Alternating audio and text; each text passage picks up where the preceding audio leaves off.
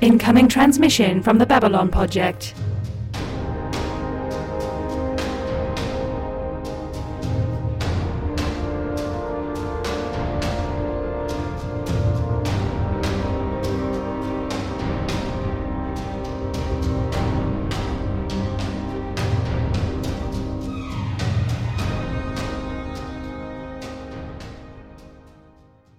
Welcome to the Babylon Podject. It is our last best hope for trash. We are a rewatch pod for Babylon 5 featuring two veterans of the show and one newbie. I am your newbie host, Justen, and here to help me along are my co hosts, Jude and Ana. How y'all doing?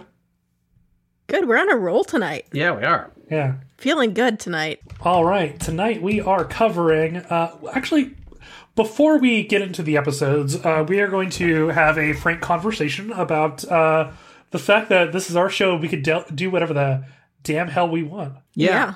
So we are covering two episodes tonight, uh, season one, episodes nine and twelve. So that's Deathwalker and By Any Means Necessary. And this is because 10 and 11 suck ass. Yeah, they are episodes of television that we have all watched and decided there's not really much of anything worth talking about them or things that we might just not want to cover. Yeah. Yep. And one of those is, in fact, one that I refuse to rewatch Yeah. at this point. And as we respect the wishes of all of our cast members, uh, we're just going to say, fuck it. 9 and 12 are really good episodes. They are a lot of fun. So we're skipping 10 and 11 because it's our show. Go fuck off. Yep. And if you want to watch them, feel free, but don't talk to us about it. Yeah, cool. All right. Yeah. Uh, so episode uh, nine of season one is Deathwalker, written by Larry DiTilio and directed by Bruce Seth Green. So this episode opens, as many have thus far, with somebody new coming aboard the station.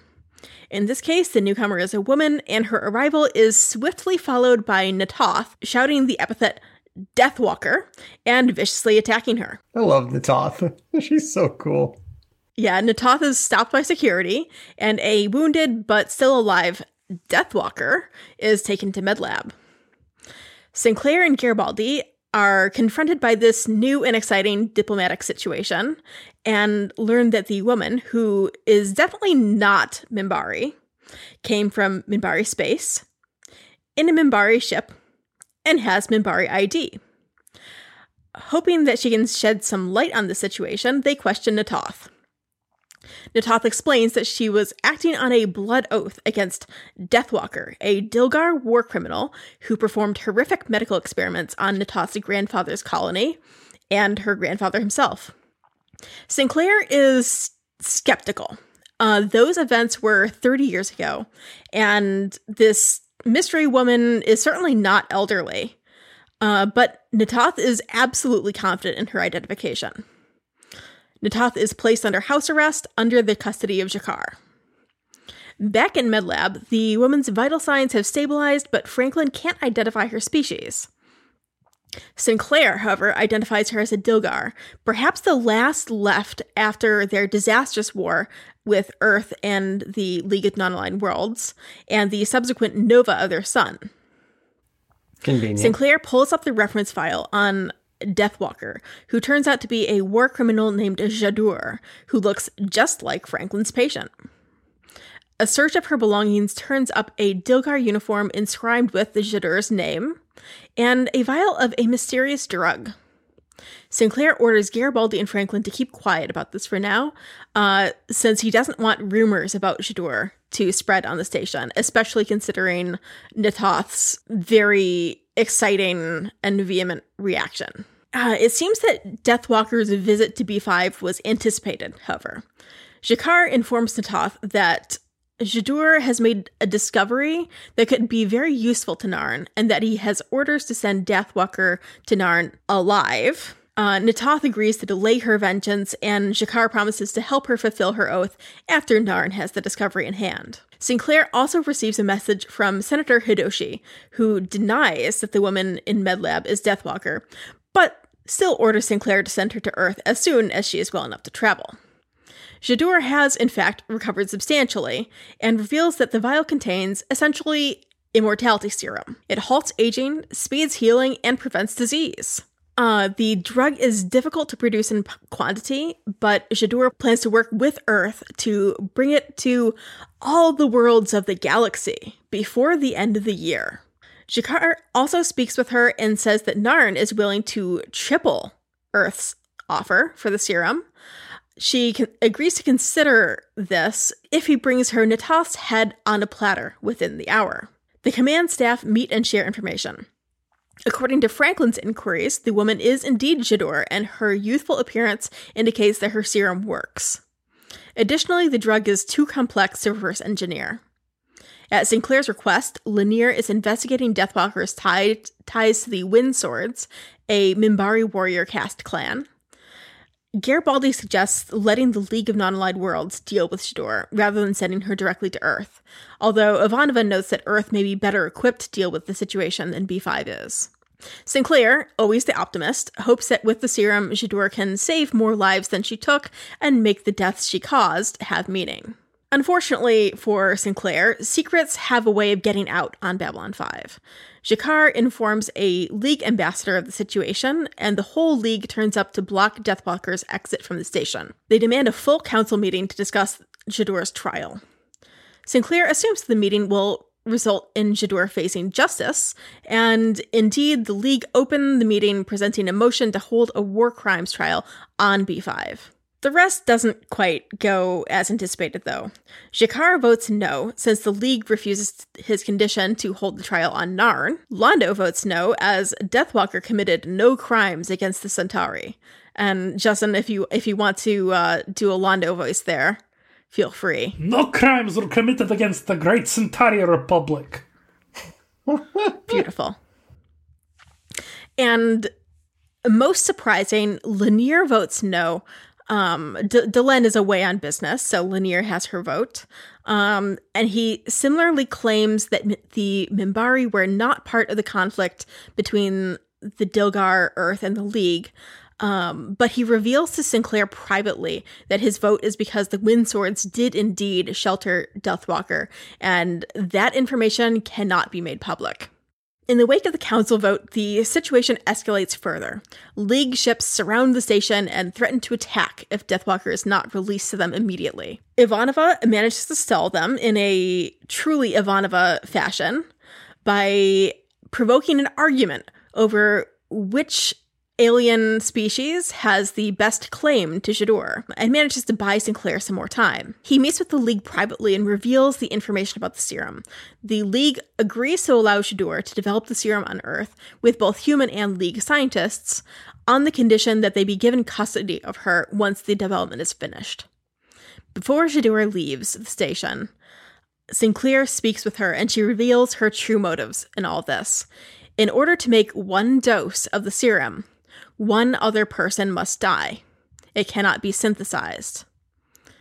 The ensuing chaos and bloodshed will be her enduring legacy, with the the line from her of "You hate us, you will become us." That she wants to turn everybody else into people like her.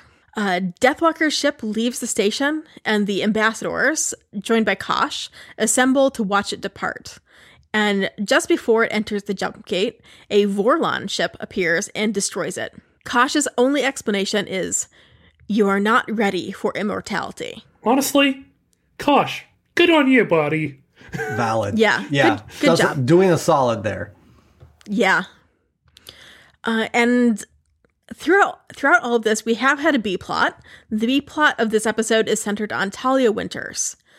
Kosh hires her to oversee a negotiation, which tur- turns out to be between himself and a very strange man named Abbott. On Kosh's urging, Talia scans Abbott and finds his mind is completely empty. The negotiations continue, with Kosh and Abbott just exchanging cryptic phrases. After the first day of meetings concludes, Talia asks Kosh to explain and is told to listen to the music, not the song. Abbott also does not explain, saying it's not good to reflect too much, prompting Talia to see herself uh, in her mind reflected um, between infinite mirrors. At the next meeting, Talia informs Kosh that she can't continue, that the vision that she got from Abbott was too disturbing. But Kosh refuses to let her out of the contract. Abbott arrives and kisses Talia's hand, prompting a similar vision to before. At the conclusion of the negotiations, Kosh asks Talia if she understands, prompting a third vision. Abbott then takes off his hat, removes a data crystal from his partly cybernetic brain, and gives the crystal to Kosh. Talia asks about its contents and is told that they are reflection, surprise, terror, for the future.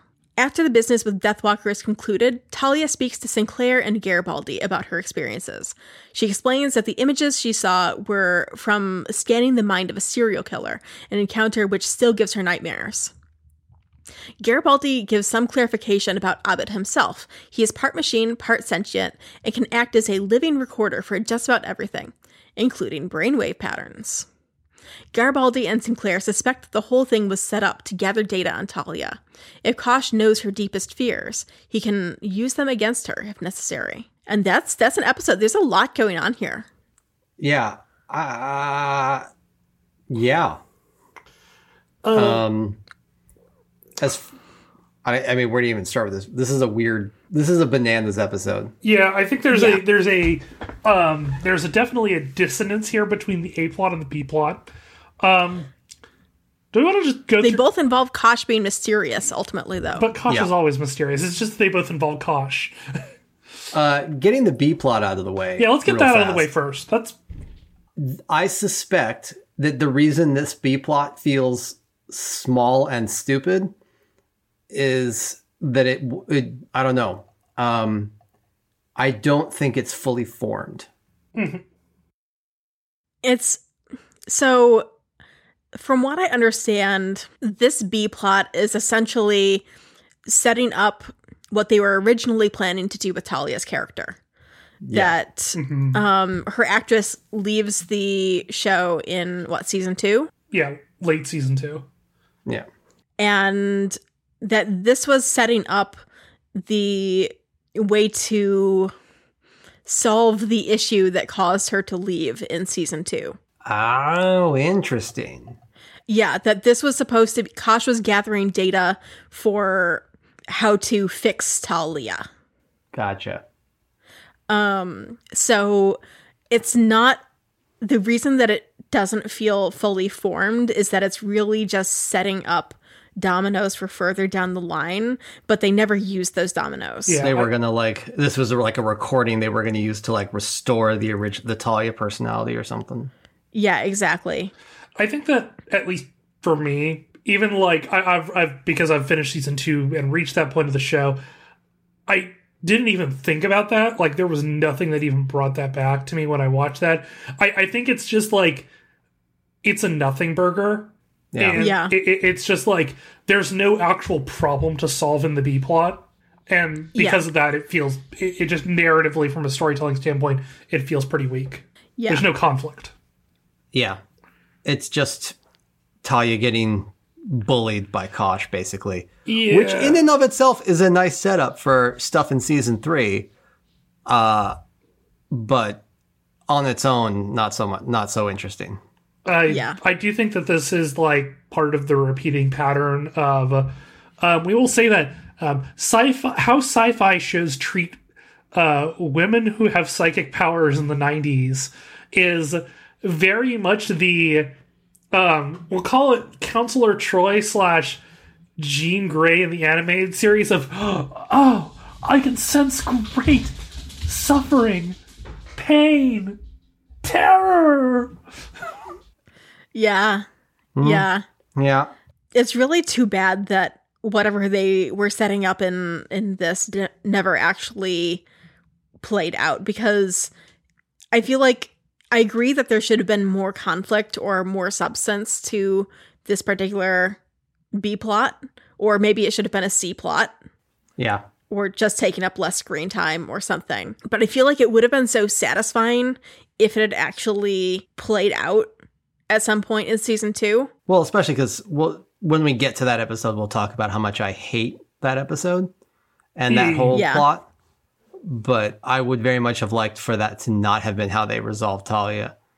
Uh, and so having like a better resolution to that would have been satisfying. Yeah, I, I think it's just a whole thing of like, it, it, from what it looks like, or from what it just seems like, it, it seems like maybe the writing staff didn't either want to focus on Talia or just couldn't find things that they wanted to do with her.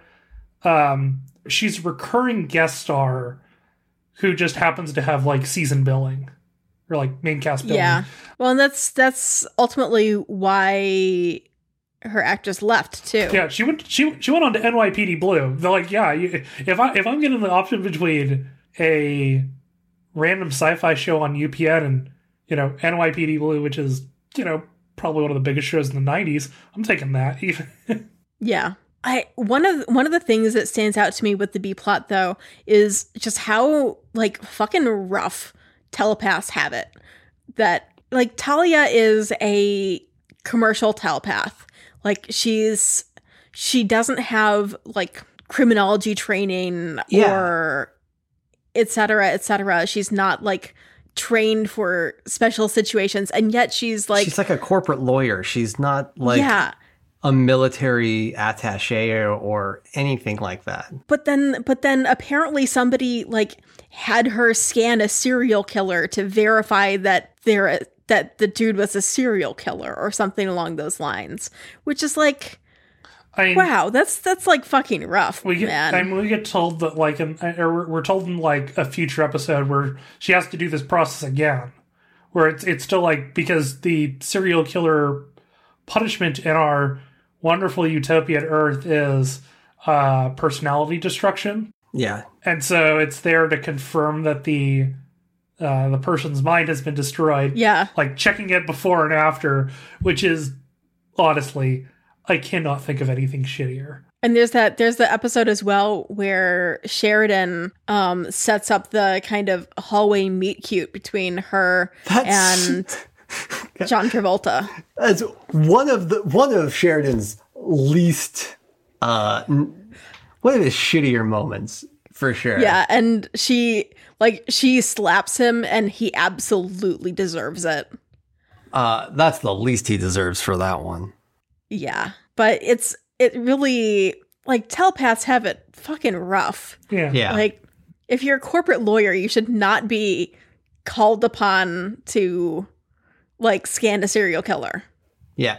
Uh, believe it or not, serial killers are not the heaviest part of this episode. No, that would be war criminals. Yeah, Uh, yeah. War criminals and Nazi analogs. Yeah, um, let's talk Oh, about. yeah. Uh, uh, so we're going to go directly into the historical reference that this uh, episode is very clearly making, which is Operation Paperclip. Um, after the fall of the Nazis, uh, there was basically a big old thing where the United States, Great Britain, and the USSR just went through the just went through picking the remains of Germany and getting as many Nazi scientists as they could, immunity from all crimes, and setting up with cushy jobs back in the uh, states, United Kingdom, Soviet Union, whatever. Um, so they could go make rockets, do chemical engineering or medical research back in whatever country picked them up. Um, and that is clearly what is happening here because not only does not only do the Narn want to do this, everybody apart from maybe the non-aligned worlds, real G's, um, who uh, want to get this uh, immortality serum. Well, I mean, even the League, once they know about the serum and that it's not just like Deathwalker has suddenly shown up for no reason, once they know about the serum, they're like, yeah, we're on board with, you know, like having her develop this for everyone. Let's just like make sure that she gets tried after, probably at some point, maybe. Yeah. The whole the analogs are clearly are are are not it's not deeply veiled what they're going for here. Not that that's a problem. I think I think it's okay that if you are using a Nazi analog, you go ahead and make them Nazis. Yeah. Just hot take here. Yeah. I think the thankfully this show came from a time when we all still punch Nazis and punching Nazis was universally a agreed upon behavior that we all thought was a good thing. I think my favorite parts of this episode though are where the various how the various characters how the various races and their representatives deal with Deathwalker. Um, Yeah. Especially the ones that don't have power. I think that's what's really interesting about this episode. I'm thinking specifically about Natoth and Lennier. I think Yeah. they're the most interesting parts of this episode for me. I love that Natoth is just like, oh, Deathwalker, fuck you, and just like goes in hard. Eats herself no, knife first. yeah, fucking love that. And then Lennier, I don't. Okay, so if you do not follow the uh, podcast Asians Represent, you for sure should. Um, one of the things that Asians Represent does is they have been reading through the Legend of the Five Rings fifth edition core book uh, on Twitch, and then they repost these episodes on YouTube. And I highly recommend that you watch them. Uh, and they have dunked real hard on the honor as a defining characteristic trope that comes up really frequently in Asian cinema, media, games, and so forth. And it's not something I had thought really critically about before that. Like, I, you know, it's in everything. So you don't, you know, it's not as though I had thought really hard about it. But, uh, so I, I was, I had seen it a lot, but I had not considered it deeply until they had talked about it. So now when I look back on the Minbari, I see that trope being played out through the Minbari Yeah. and especially Lennier, which is how I, I come to this thought. Lennier is like very often where that trope gets played out because Delenn often is like, eh, fuck it. But She's Lennier is the one.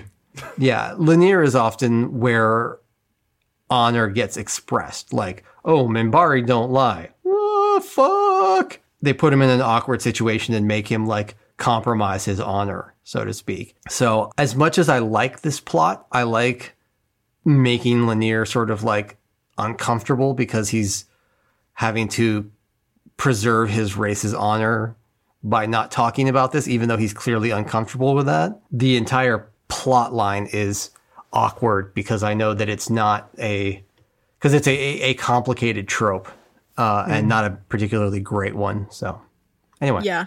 And that's definitely one of the more problematic bits of how the Minbari definitely have some Asian cultural stylings.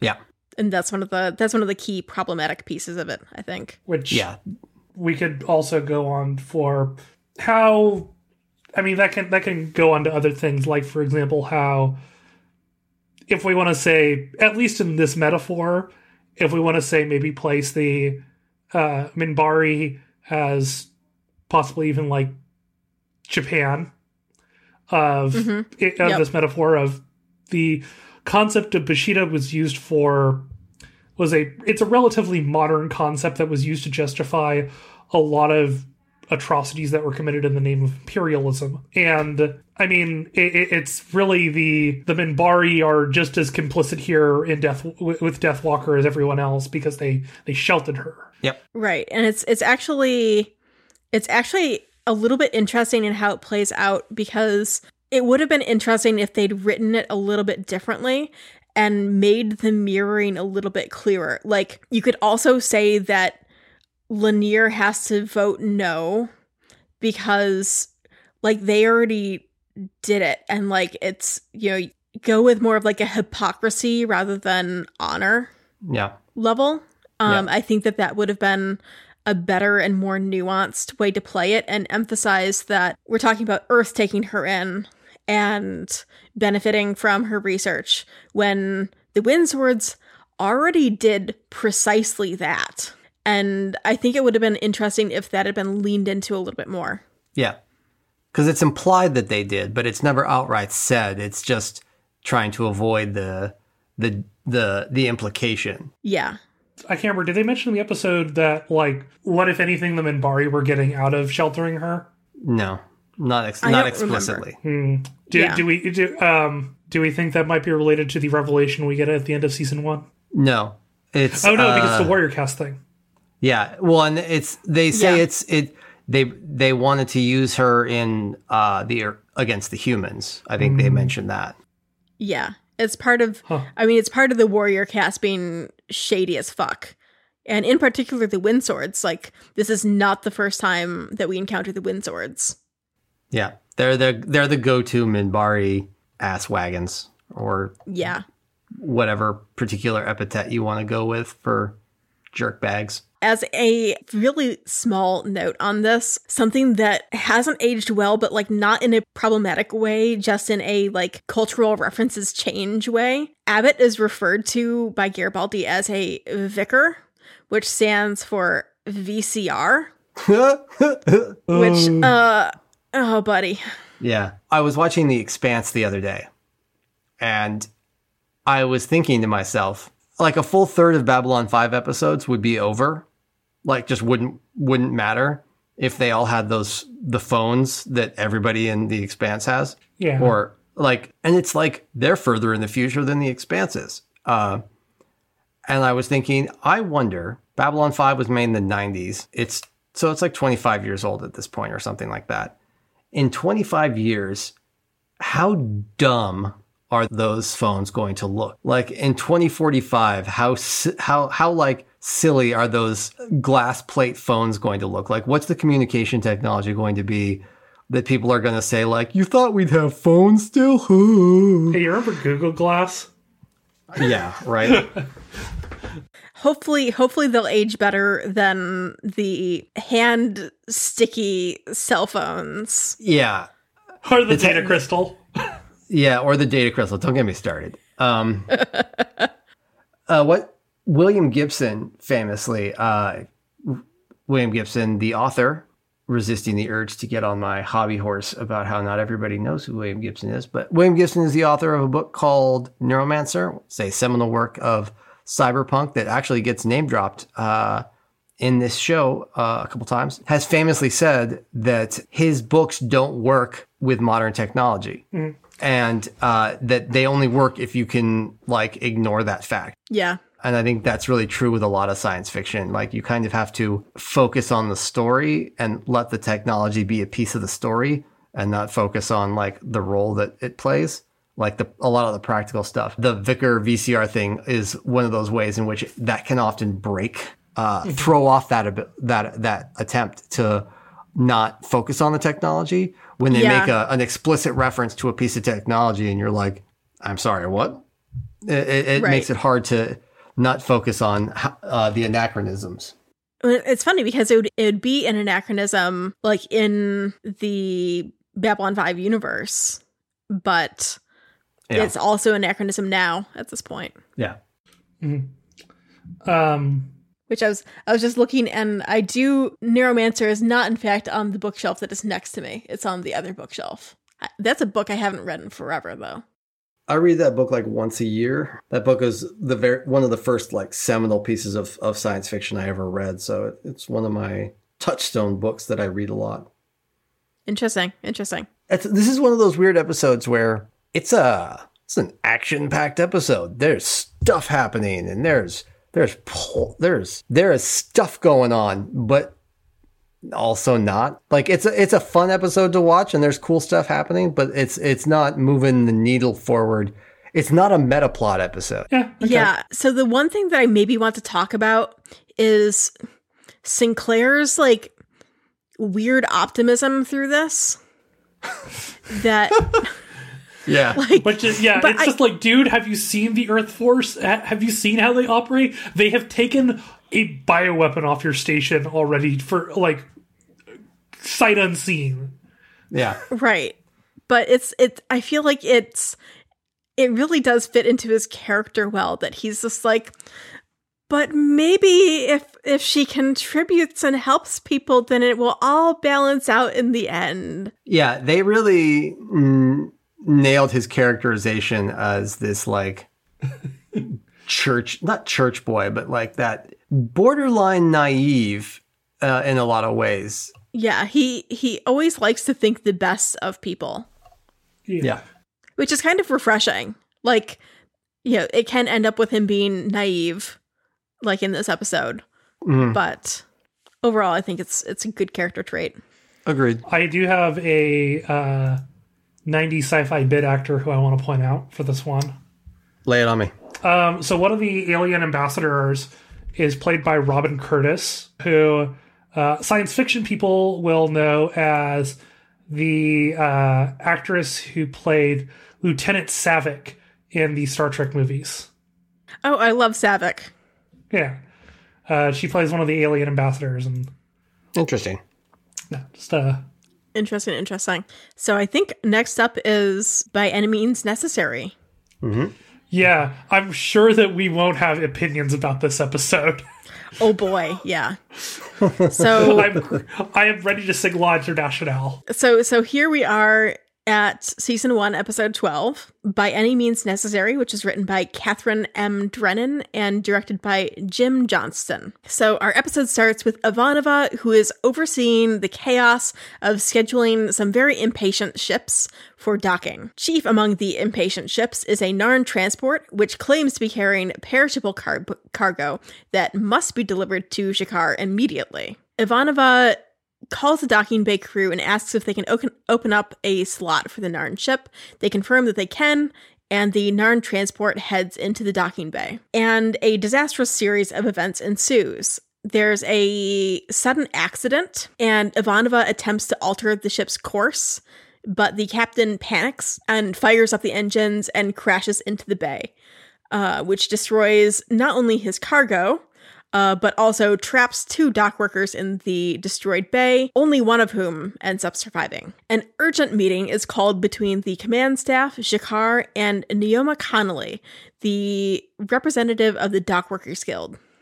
She insists that the dock crew should not be blamed for the accident, as the docks themselves are in need of repair and the dock workers are currently just drastically overworked. G'Kar also insists that the Narn ship is not to blame and demands compensation for his lost cargo before storming off. He's replaced at the table by Garibaldi, who confirms that the accident was not human error. It was caused by the substandard computer parts put into the station as part of, you know, underbidding a contract and that all of these all of these microcontrollers have to be replaced throughout the entire system which of course will cause yet more work for the dock workers and more traffic management difficulties. After the meeting ends sinclair gets a call from senator hidoshi our good old friend from last episode regarding babylon 5's budget allocation Sinclair has asked for a budget increase, specifically one to help with the dock repairs and understaffing. Hidoshi has bad news, though. There will be no increase as experts have assured the Senate that the Babylon 5 budget is more than sufficient for safe and efficient running of Babylon 5. Sinclair isn't the only person who knows about the budget issues. It's already being broadcast on the station Business News. Sinclair calls another meeting with Connolly, anticipating that she will be upset about the lack of funds for pay raises, hiring new workers, or repairs. Garibaldi notes that the Senate has no incentive to do anything to help the dock workers, since their contracts prohibit them from going on strike or even more wild, quitting. That's bananas. Yeah, that that's a bad contract, guys. I have some like context for this in like real world labor disputes, but uh, Yeah, we can talk about that at the end. But that's that's bananas to me that they can't even quit. So although although they don't have the ability to formally strike, the dock workers start to call in sick and gather by the docking bay, uh, protesting their mistreatment, um, and start to chant for a strike. Connolly tells them to stop staying strike and to keep cool heads during the ongoing negotiations. Garibaldi also shows up and talks with Connolly, claiming that Sinclair wants to help and just generally uh, antagonizing the dock workers. Sinclair finally sits down with Connolly, who's been kind of avoiding her- him. Um, he's afraid that the Senate may invoke the Rush Act, um, which would force Sinclair to use troops against the striking workers. Connolly doesn't think that public opinion on Earth would support that, but Sinclair isn't so sure. Connolly can't trust Sinclair since um, it's the it's the Senate, not him, who actually controls the money, and says that the workers won't go back until they have better pay and increased staffing. Garibaldi is concerned about violence, and Connolly assures him that the workers won't throw the first punch, but that they will defend themselves if necessary. Sinclair speaks with Senator Hidoshi again, who has heard reports of an illegal strike on the station. He has sent a labor negotiator named Orin Zento to the station and in- expects Sinclair to give Zento his full cooperation, including troops if Zento calls on the Rush Act. Zento's first meeting with the dock workers does not go well. Uh, they don't trust his assurances that he definitely understands the situation. And he sticks to the claim that experts have said that B5 has sufficient workers and equipment for the operation of the docks. Tempers rise, and Sinclair suggests a recess until the following day, uh, where hopefully cooler heads will, will prevail. Outside of the negotiation room, Zento claims that Sinclair allowed the situation to escalate and threatens to invoke the Rush Act if the workers continue to strike. The next day of talks continues to go nowhere, and Sinclair urges Connolly to try to end the matter peacefully by sending the dock crew back to work. Hidoshi contacts Sinclair and claims that, while he personally would want Sinclair to handle the situation however Sinclair sees fit, Zento has convinced a majority of the Senate to invoke the Rush Act. Sinclair argues that the only result will be a violent confrontation, but Hidoshi says that such a confrontation is, in fact, exactly what some people want. Sinclair tells Garibaldi to ready the troops and asks Ivanova for the exact text of the Senate order. Back in the docking bay, uh, fighting breaks out between the security officers and the dock workers. Garibaldi turns up and arrests Connolly and prepares to use some form of knockout gas um, and arrest the workers while they're unconscious. Sinclair in- orders Garibaldi to pull his forces out of the bay and goes in to speak with the workers, with uh, Zento in tow. Sinclair confirms with Zento that the Senate has authorized him to end the strike by any means necessary. He goes on to explain what necessary means in, in terms of his plans. Um, what he deems necessary is a reallocation of 1.3 million credits from the B5 military budget to meet the dock workers' demands, amnesty for the workers who joined the strike but committed no other crime, and no charges will be pressed against the workers involved in the fight with security. Gotta get back to work. Zento is enraged by Sinclair's creative interpretation of the orders, but Sinclair comments that it was Zento himself who allowed Sinclair to take these actions. He reminds Zento uh, never hand someone a gun unless you're sure where they'll point it. With the strike resolved, Sinclair gets a message from Hidoshi, who personally admires Sinclair's actions, uh, unlike the Senate. With public sentiment on Sinclair's side, the Senate is allowing Sinclair's decision to stand, uh, but Hidoshi warns Sinclair that Zento has powerful friends and that Sinclair has made enemies through these events. He advises the commander to watch things very carefully. Meanwhile, uh, we've had our B plot, which started with the destruction of the Narn transport and its mysterious perishable cargo. It turns out that the cargo was a G'Quan Eth plant, which G'Kar needed for a religious ceremony in just a few days' time. With the plant destroyed, G'Kar must very swiftly find another. Unfortunately for him, the only other person in possession of one is Londo Mollari. G'Kar breaks into Londo's quarters but does not find the plant. Londo says he's been keeping it for a special occasion, as the seeds apparently are enjoyable when mixed with alcohol. He offers to sell the plant to G'Kar for 50,000 credits. G'Kar leaves, pulls together the payment, and returns, only to find that Londo has changed his mind. Running out of options, G'Kar explains the situation to Sinclair. The ritual must be performed when the Narn sun rises behind the G'Quan mountain, and it is his responsibility as religious leader on the station to hold the ceremony for the other followers of G'Quan. Sinclair agrees to help, but Londo still refuses to give up the plant. G'Kar authorizes Natoth to steal a Centauri religious statue from Londo uh, in return. And once the strike is resolved, Sinclair has to deal with the situation between the two ambassadors. He tells G'Kar to return the statue and notes to Londo that the G'Quan Eth plant's enjoyable properties make it illegal to possess on the station except for medical or religious purposes. Londo agrees to relinquish the plant to G'Kar, uh, fully compensated, of course, and notes that he has already gotten his enjoyment from it. G'Kar clarifies Londo's statement. It is now too late for the ceremony. However, Sinclair reminds G'Kar that light travels through space and that the light that touched the mountain 10 years ago will reach the station very shortly. G'Kar agrees that this is good enough to conduct the ceremony, and we conclude the episode with the ritual itself. I there's so much that I like about this episode, but I want to clarify specifically, as always, everything with G'Kar is my favorite. Um, and G'Kar having his special plant blown up, and then the only other one being in the possession of Londo, who has one specifically just to get high. He has a Narn religious plant just to get high, not for any other reason, just to get high from it, just so he can say he gets high from a Narn religious plant that Yeah. would make G'Kar angry, is so their relationship.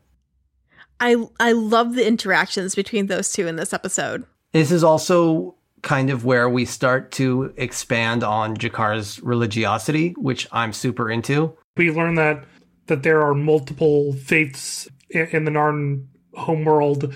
Like Natoth is a nominally a member of a different religion, but she's non-observant, if I remember mm-hmm. correctly. Yeah. And G'Kar is like always hoping that she'll she'll see the light of the sun behind the G'Quan mountain, perhaps. Yeah. We get some good Sinclair like philosophy spirituality too. Yeah. This is very much Sinclair, the Jesuit raised warrior monk kind of kind of uh, thing. And I love that about his characterization. I think this is the first episode where we get uh, textual reference to the fact that Sinclair is Jesuit educated. I believe so. Yeah. And that really, I feel like, informs a lot of the writing about him, though, from the beginning. That, yeah, I like, he does, I think, I hadn't thought about it until I literally said it, but I think, like, warrior monk is very much a good description for how he's portrayed a lot of the time. There is that as that sort of ascetic, wise element to his character, especially as the se- as the season goes on and as the series goes on yeah, Sinclair is great in this episode, Yeah. front to back. He he he he's really great. Um, this actually has a the, his performance in this has some pretty interesting qualities. Like um, if you actually go watch the episode, listeners, instead of listening to us talk about it, um, this is the only episode you see where uh, Sinclair is not clean shaven. That is because the filming for this episode happened uh, where um, the actor had just gotten in on an overnight flight from doing a theater production in New York. Oof. Michael O'Hare hadn't basically he, he basically hadn't changed or anything. Basically, walked straight off the plane and onto the set, and um, they didn't want. And when Straczynski saw it, he's like, "Nope, you're not shaving. You're just doing this episode like is," because they wanted to get that. It really works because he's like so exhausted by all the shenanigans in this episode. Mhm. Yeah, yeah, it definitely works. And we've definitely at this point gotten past the kind of O'Hare turning point. Yeah, I'm not sure exactly I'm not sure if I can pin down like exactly when it happens, but we've gone from him being kind of wooden in the first few episodes to much smoother Mhm. and a much much more kind of he feels much more like into the character at Yeah. this point. Mm. I think I, I think this is probably like just get, looking back on it. This is probably one of my top two or three uh, episodes for O'Hare in the season. Yeah. That's valid. Yeah, solid. Yeah. Yeah. Not for Garibaldi though. So, um, as Ana was reading certain parts of this, I um, Yeah. Garibaldi's a fucking pig, and I don't mean it in like the usual misogynistic way we call him a pig. Um, all cops That are too, though. bastards, even space cops in the 23rd century. Pretty much. He loves being a cop and he definitely puts his copness ahead of basic humanity here in this episode. Yeah. Um, I want to call out there are some really great like background, not like non-main cast characters in this episode. There's some really great performances by the, like the second like the, by like the guest stars. There's dock worker Mario, who I don't remember the name of. Um, Yeah, the the foreman. the Uh, foreman though is he shows up later on in the se- he comes back he's kind of not Yeah. recurring but he shows up again in other episodes uh, but he's great he's exactly the char- like the character you want there Yeah. i not as impressed with the woman that they got for i i have trouble with i don't think the woman that they cast as like their representative is as believable um Yeah. I- she doesn't look like a dock workers uh, union rep for some reason to me. I think it's, I think that a lot of that is the styling that they styled her maybe more polished than she should have been. I can see that. That's valid. That might be it. Um like if if they'd had her say, you know, with her hair back in a braid or a ponytail or something like that. I think even even that might have made a bit of a difference, but I think the styling was off. Yeah, That they focus on making her pretty. yeah. Uh, and then Zento is exactly the oily bastard character Oh, yeah. actor that you want for that kind of role. Orin Zento is going to be up against the firing line when the revolutionary revolution comes. Yeah, Yeah, it's like the the moment he comes on screen, you like start to have an allergic reaction to him. yeah. So the uh, part of what made the episode work is is almost all of the the the actors in any given scene are working well together. yeah. yeah. I thought I thought that Connolly's acting was pretty good. Yeah, Um, no, I agree. It's just it's just the her styling like that they should have they should have styled her to look just as tired as Sinclair. Yeah, That's that's what was missing. Like Mm-hmm. you know, like it makes sense that Zento is there like smooth and polished because like he's an oily pod person. yeah, and he's not losing any sleep over this. Yeah. But um you know, she should she should definitely Sinclair looks like he's had 3 hours of sleep in 5 days and she Yeah. should she should be around the same. Yeah, So, um, well, there, there's the whole discussion of the the dock workers contract.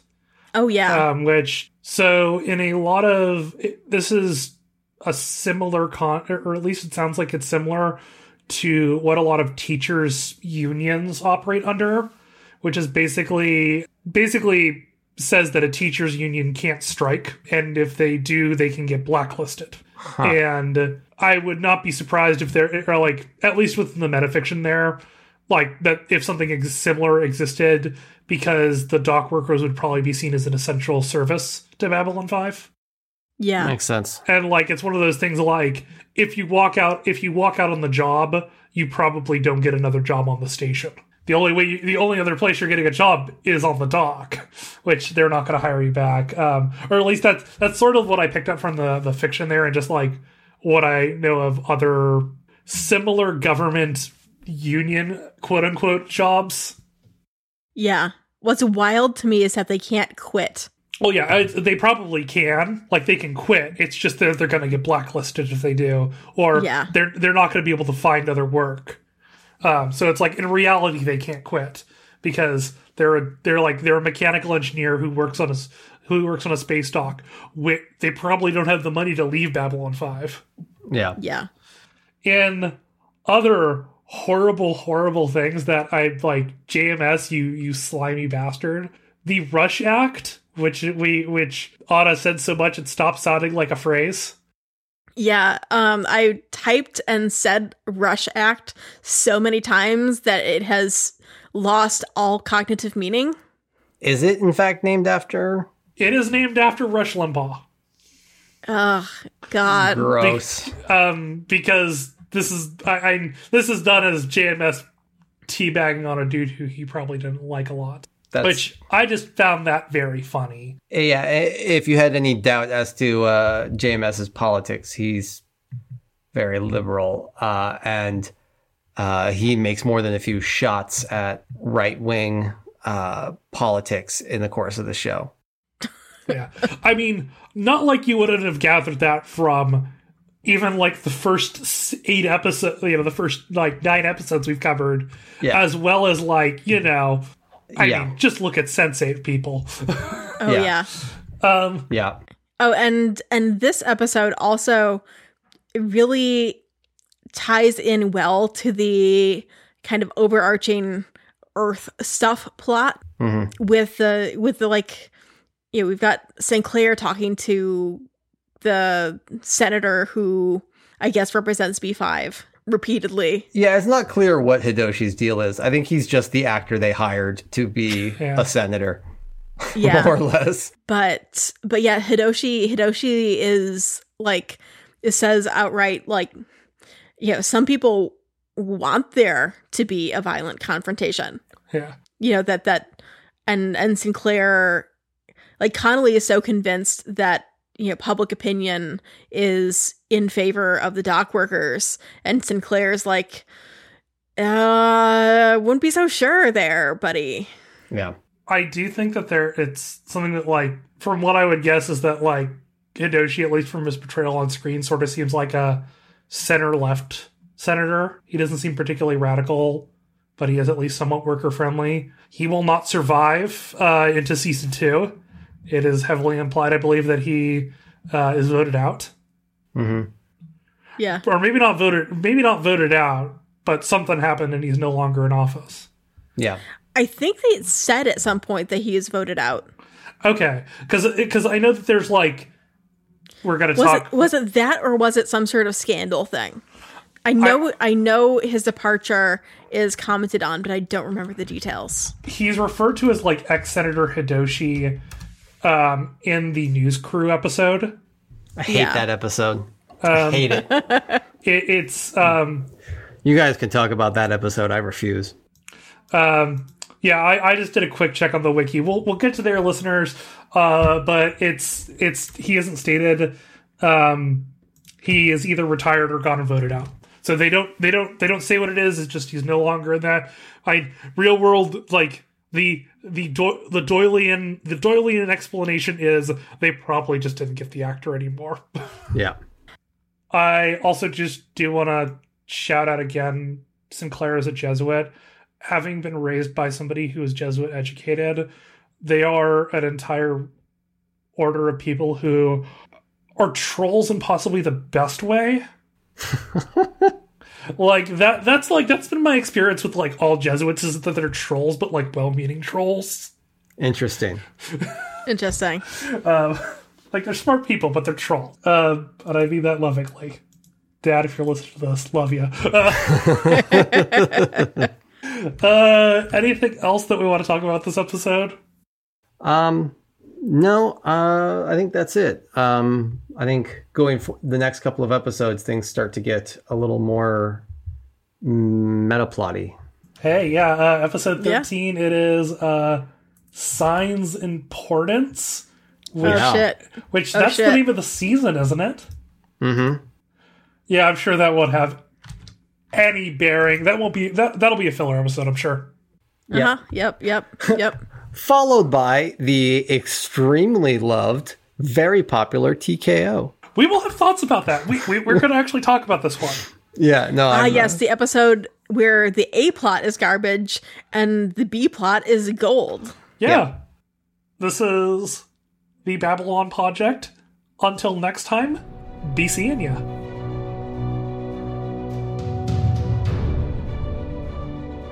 The Babylon Podject is an independent production. All views expressed on the show are our own. Clips from the original show remain property of the original owner. Music information can be found in the show notes. The rest of the show is licensed under a Creative Commons 4.0 share alike no derivatives license.